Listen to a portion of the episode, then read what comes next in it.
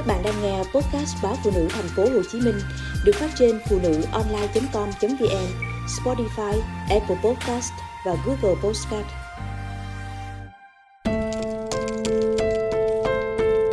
Ly hôn rồi tôi mới thấy đời thanh thang. Tôi vừa chính thức kết thúc đời hôn nhân kéo dài 15 năm. 15 năm với biết bao đoạn trường cay đắng mới được chấm dứt. Có cảm giác như tôi vừa mở ra cho chính mình một trang đời mới. 25 tuổi, tôi kết hôn. Chồng tôi là bạn học phổ thông. Chúng tôi yêu nhau vì tương đồng nhiều điều. Từ thích hát nhạc trịnh, biết chơi guitar và mê văn học pháp. Ngày đó, biết bao đề tài để nói chuyện với nhau. Từ sáng đến tối, bàn luận liên tu bất tận, không hề thấy chán. Nhưng vài tháng sau khi cưới tôi có cảm giác yêu và sống chung. Dường như là hai câu chuyện rất khác. Một năm, ba năm, rồi mười năm, tôi đếm tháng đếm ngày kết hôn của mình. Tự hỏi, điều gì đã níu giữ mình lại với cuộc hôn nhân này? Khi mọi thứ đều vượt ngưỡng chịu đựng thông thường của đàn bà, lần nào tôi cũng trả lời mình, do mình yêu chồng, và tôi vẫn cứ tin rằng tình yêu tha thứ tất cả, chịu đựng tất cả. Lần ngoại tình đầu tiên của chồng khi con gái đầu của chúng tôi được 3 tuổi, phát hiện đó có lẽ là chấn động nhất của tôi đến giờ. Tôi cảm giác mình tê dại đi vì đau đớn sau khi tôi được bạn chở đến khách sạn để bắt tại trận.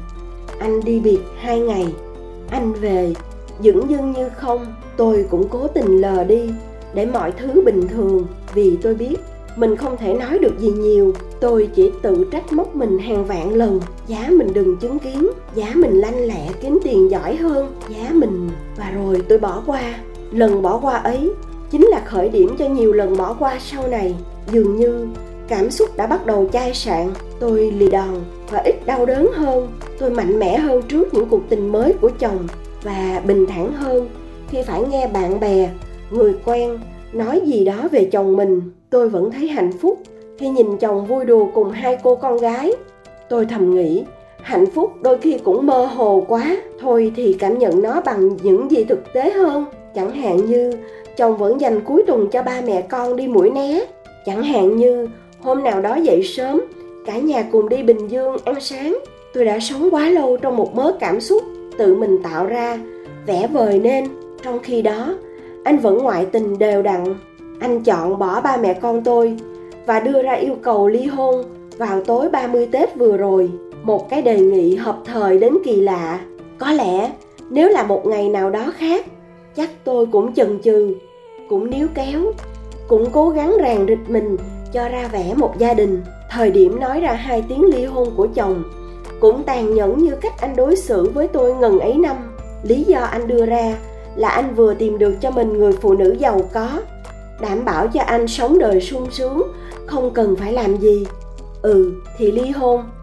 Bạn tôi hỏi, tôi có đau đớn gì không? Đau gì nữa? Tôi đã băng ngang bao nhiêu nỗi đau để làm bổn phận của mình tốt nhất có thể rồi. Giờ đã đến lúc tôi phải dừng lại. Sống vì bản thân thật sự. Chúng tôi làm thủ tục ly hôn. Anh ngạc nhiên khi thấy tôi bình thản tôi nói chuyện với hai đứa nhỏ chúng cũng hiểu mẹ nên không phản ứng gì Cuộc hôn nhân 15 năm chịu đựng của tôi đã đến ga cuối, kết thúc bởi lời đề nghị của chồng tôi. Sau bao nhiêu năm anh sống phóng túng và chẳng coi gia đình ra gì, nghĩ đến đó, tôi thấy lòng mình tỉnh lại. Giờ tôi chính thức sống cuộc đời của mình, bao thanh thang còn ở phía trước, đăng ký một khóa học bơi, mua mấy cái đầm lụa dài, tôi xin phép cuộc đời được bắt đầu lại, phải sống vui thôi.